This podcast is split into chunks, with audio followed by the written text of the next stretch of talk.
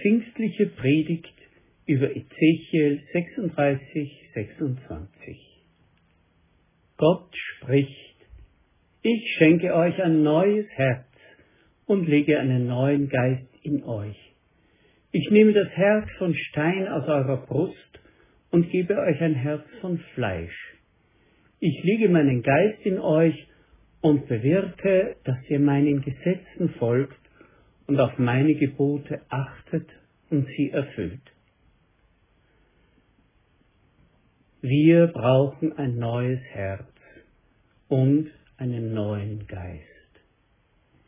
Wie muss denn das neue Herz beschaffen sein, damit es den Belastungen standhalten kann? Wie muss denn der neue Geist beschaffen sein, damit wir Spur halten können und nicht ins Schleudern geraten und doch wach und offen sind für das Wohlergehen der Schöpfung und der Menschen, vor allem derer, die sich aus dem Elend nicht mehr aus eigener Kraft herausarbeiten können. Stellen wir unseren Predigtvers in den Kontext der Hoffnung, wie wir sie unbedingt brauchen? Welches neue Herz und welchen neuen Geist brauchen wir, damit wir die Hoffnung nicht verlieren und zusammenknicken unter den Wellen von bedrohlichen Entwicklungen, die ans Ufer unserer Lebenswelt branden? Stellen wir unseren Predigtvers in den Kontext von Vertrauen und Gelassenheit, wie wir sie unbedingt brauchen, damit wir nicht den Halt verlieren. Welches neue Herz und welchen neuen Geist brauchen wir, damit wir nicht in Panik verfallen, die nur allzu schnell in Gehässigkeit und Aggressionen umschlägt? Stellen wir unseren Predigtvers in den Kontext der Liebe. Welches neue Herz und welchen neuen Geist brauchen wir, damit die Liebe in uns nicht erkaltet, im Hinblick auf die nach wie vor wachsende Wut und Verzweiflung junger Menschen über den Klimawandel? im Hinblick auf soziale Ungerechtigkeit und nicht zuletzt im Hinblick auf die Belastung durch die Ströme von Männern, Frauen und Kindern, die einen Ort suchen, an dem sie in Frieden leben und sich eine Existenz aufbauen können. Diese Welle an Flüchtenden löst den Rechtsruck in allen wohlhabenden Ländern aus, wo zu viele hart und kalt werden und sagen, die sollen sehen, wo sie bleiben, bei uns jedenfalls nicht. Vielleicht sind es aber auch ganz andere Herausforderungen, solche, die vielleicht gar nichts mit den großen Themen von außen zu tun haben, sondern mit der Unversöhnlichkeit, die einen seit Jahren im Griff hat, aus der man sich nicht lösen kann, selbst wenn man es wollte. Die jahrzehntelange Eiszeit in der Verwandtschaft, etwa über alte Erbstreitigkeiten, die Entfremdung zu den eigenen Kindern. Welches neue Herz und welchen neuen Geist brauchen wir, um einen Ausgang aus solchen erstickenden Verhärtungen zu schaffen?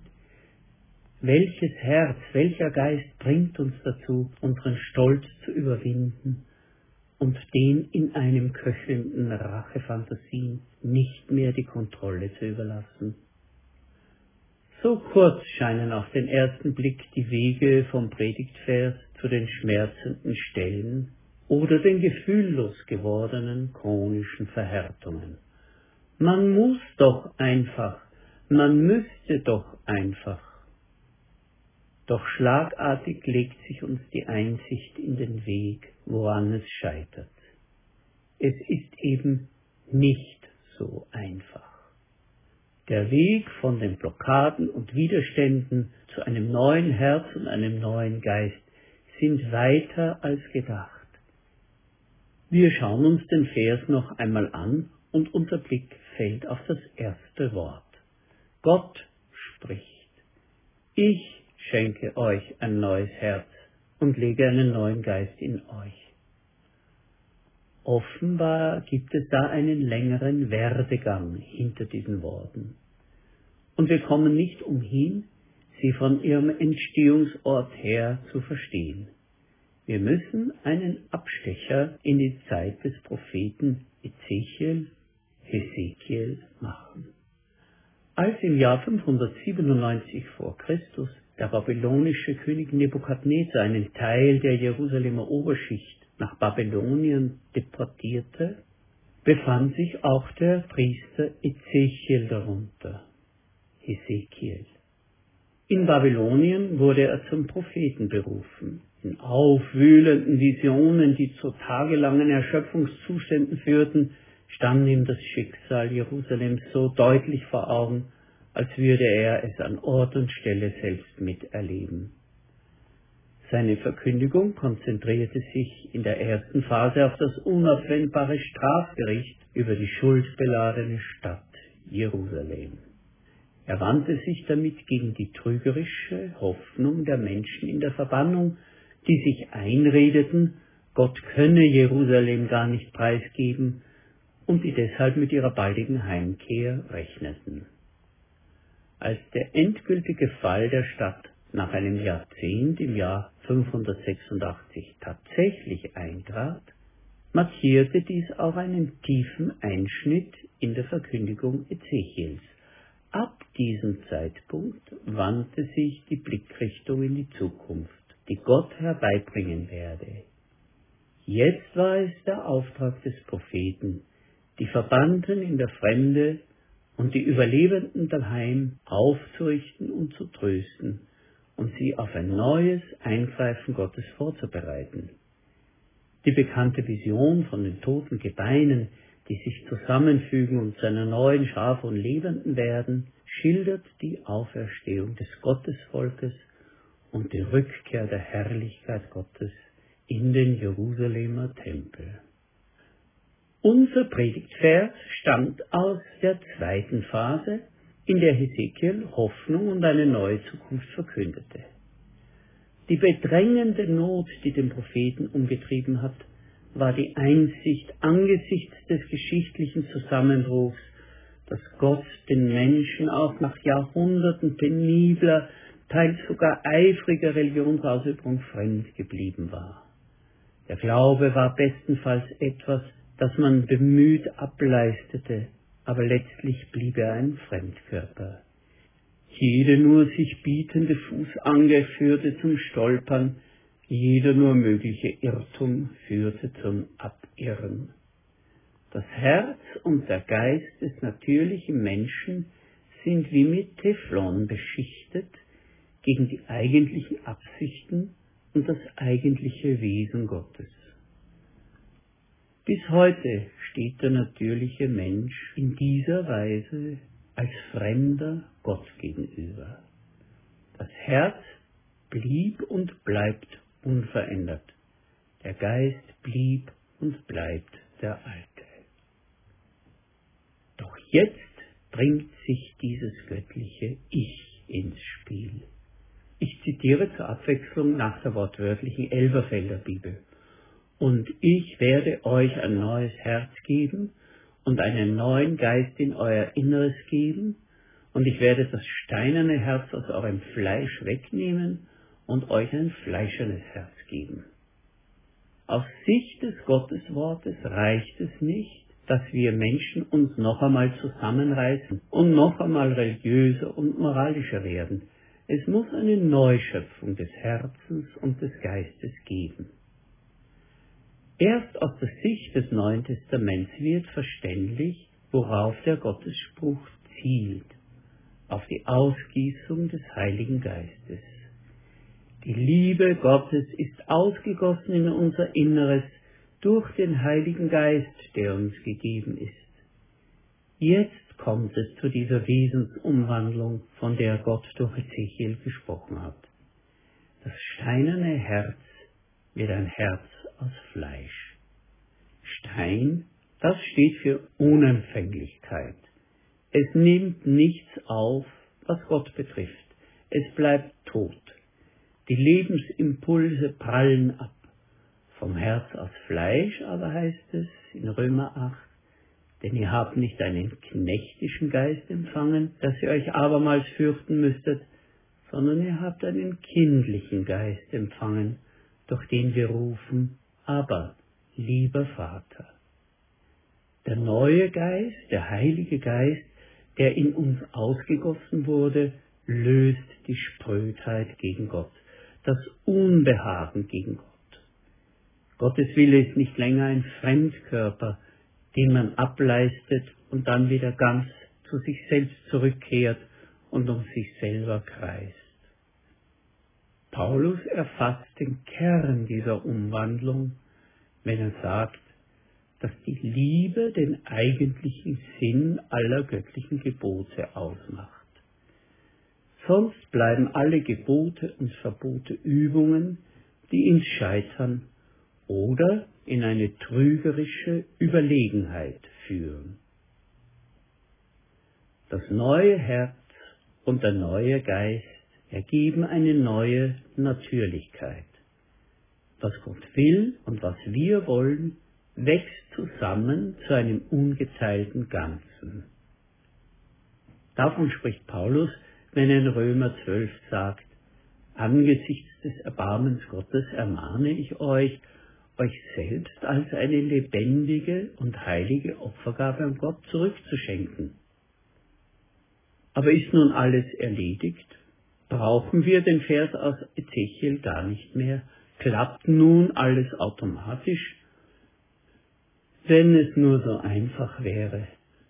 Nein, an vielen Stellen in der Apostelgeschichte wird darauf eingegangen, dass wir wohl den Geist haben, wir aber mit beteiligt sind, ob wir auf dem Boden des alten Herzens und Geistes oder auf dem Boden des neuen Herzens und des Heiligen Geistes unser Leben verwirklichen.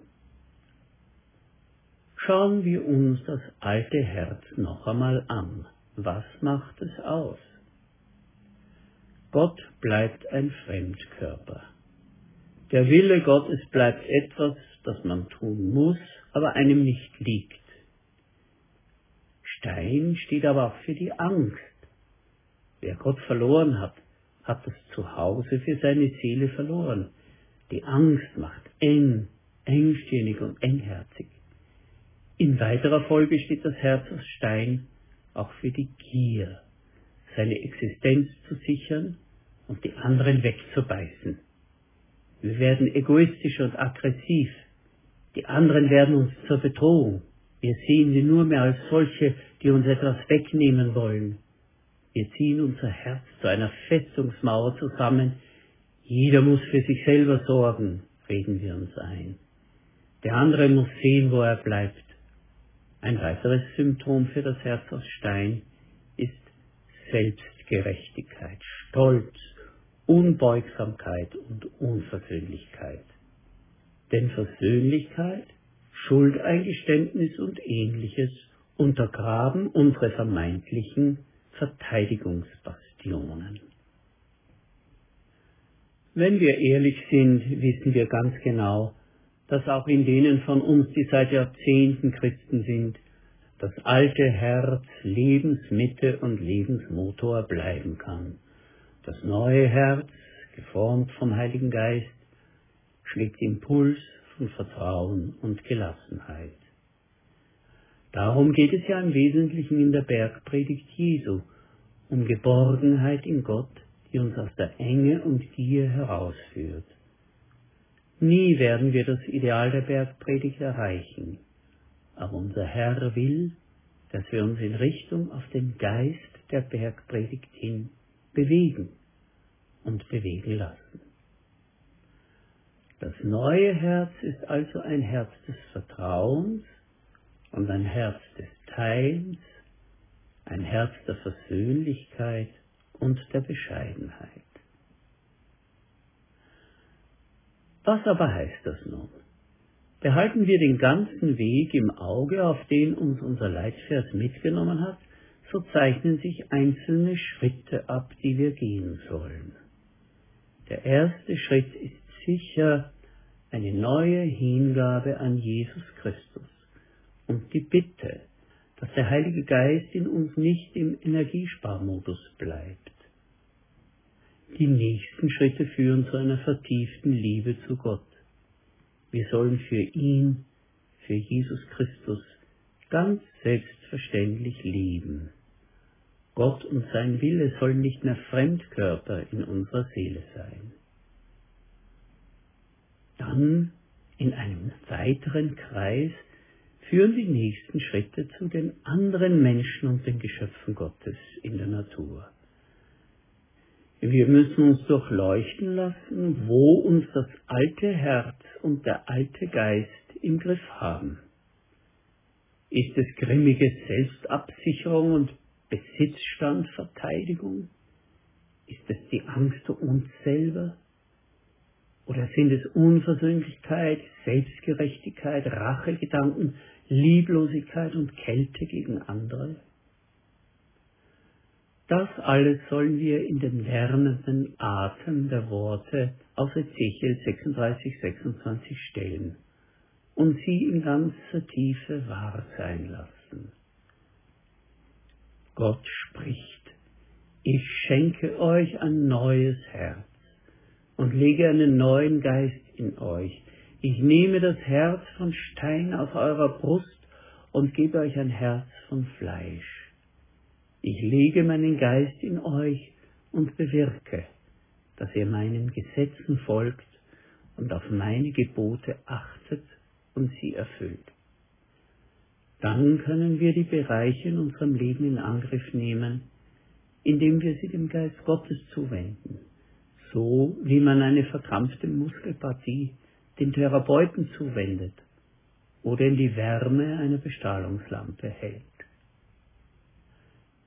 Welcher Lebensbereich ist für dich die hauptsächliche Herausforderung? Ist es der Bereich der Hoffnung und Hoffnungslosigkeit? Der Bereich der Angst und Besorgtheit? Ist es der Bereich der Liebe bzw. der Lieblosigkeit, der Bitterkeit und Gehässigkeit, der Unversöhnlichkeit und des Stolzes? Gott ist uns nicht fern. Seine Verheißung ist so nahe, dass wir sie ergreifen können. Ich schenke euch ein neues Herz und lege einen neuen Geist in euch. Amen.